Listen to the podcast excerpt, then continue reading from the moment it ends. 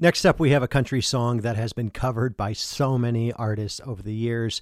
It was originally released in 1967 or 68 by Danny O'Keefe, but since then it's been covered by Elvis and Waylon Jennings, Dwight Yoakam, and our next artist who is Charley Crockett. Charley Crockett's 2018 version is a song that is new. It's very recent. It's from a new artist, but it has a really solid traditional country sound. And that's why I love Charley Crockett and so many of these young country artists that are coming up today. Now, a lot of these artists aren't getting the attention that they deserve on country radio. And in my opinion, they're making some of the best country music that we've heard in decades. This is Good Time Charlie Has Got the Blues by Charley Crockett.